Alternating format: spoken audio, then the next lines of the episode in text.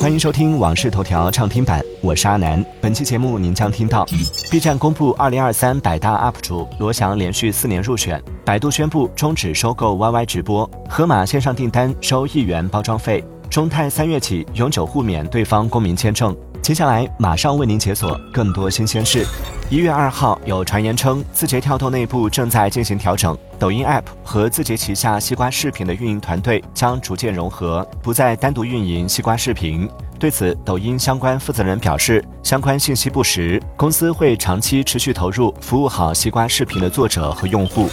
据韩联社报道，一月二号，韩国最大在野党共同民主党党首李在明在釜山参加活动时遇袭，导致其颈部受伤，流血倒地，随后被送往医院。报道称，袭击男子当时像支持者一样靠近要求签名，然后使用随身携带的疑似二十至三十厘米长的凶器袭击了李在明，袭击者被当场逮捕。一月二号，哔哩哔哩发布了二零二三百大 UP 主名单，入选者包括凤凰传奇、罗翔说刑法、欧阳春晓、Aurora、安周木、宝剑嫂、朵朵花玲等。据悉，罗翔已连续四年入选百大 UP 主。据灯塔专业版数据，截至一月一号二十一时，二零二四年元旦档票房达十五点一七亿元，刷新中国影史元旦档票房纪录。其中，《一闪一闪亮星星》。年会不能停，金手指、前行、非诚勿扰三位列档期票房榜前五名。据同程旅行发布的二零二四元旦假期旅行消费报告显示，二零二四年元旦假期期间，冰雪游、温泉游、避寒游等冬季出行主题热度大幅上涨。其中，哈尔滨在元旦假期火出圈，旅游热度同比上涨百分之二百四十。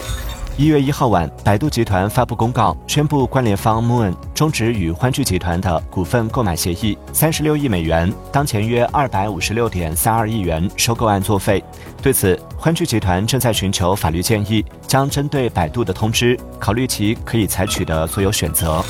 近日，有多名网友发现，盒马线上订单开始收包装费了。对此，盒马官方客服表示，因为业务调整，从二零二四年一月一号开始，每单收取一元打包费。如果购买的物品不需要用到塑料袋，可以联系售后处理。针对有网友反映的取消订单不退包装费的问题，工作人员表示会根据每个订单的实际情况处理。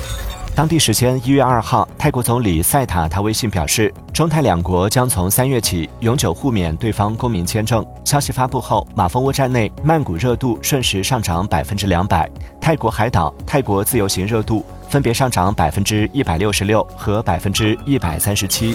二零二四年一月一号起，多数存量房贷利率将迎来下调，调整幅度为十个基点。以贷款一百万元、期限三十年、等额本息方式还款的个人贷款为例，每月的月供将减少五十八点五四元。同时，本次调整与去年九月份的存量首套房贷利率调整不冲突。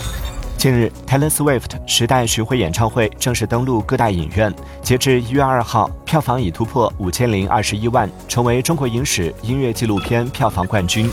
目前，无人驾驶航空器飞行管理暂行条例已正式实施。该条例规定了飞行民用无人驾驶航空器应进行实名注册登记，并规范了无人机飞行高度及飞手的责任范围。违反规定的飞手，由公安机关责令改正，并处两百元以下罚款；情节严重的，处两千元以上两万元以下罚款。经文化和旅游部数据中心测算，二零二四年元旦假期三天，全国国内旅游出游一点三五亿人次，同比增长百分之一百五十五点三，按可比口径，较二零一九年同期增长百分之九点四，实现国内旅游收入七百九十七点三亿元，同比增长百分之两百点七，较二零一九年同期增长百分之五点六。感谢收听《往事头条》畅听版，我是阿南。订阅收藏《往事头条》，听见更多新鲜事。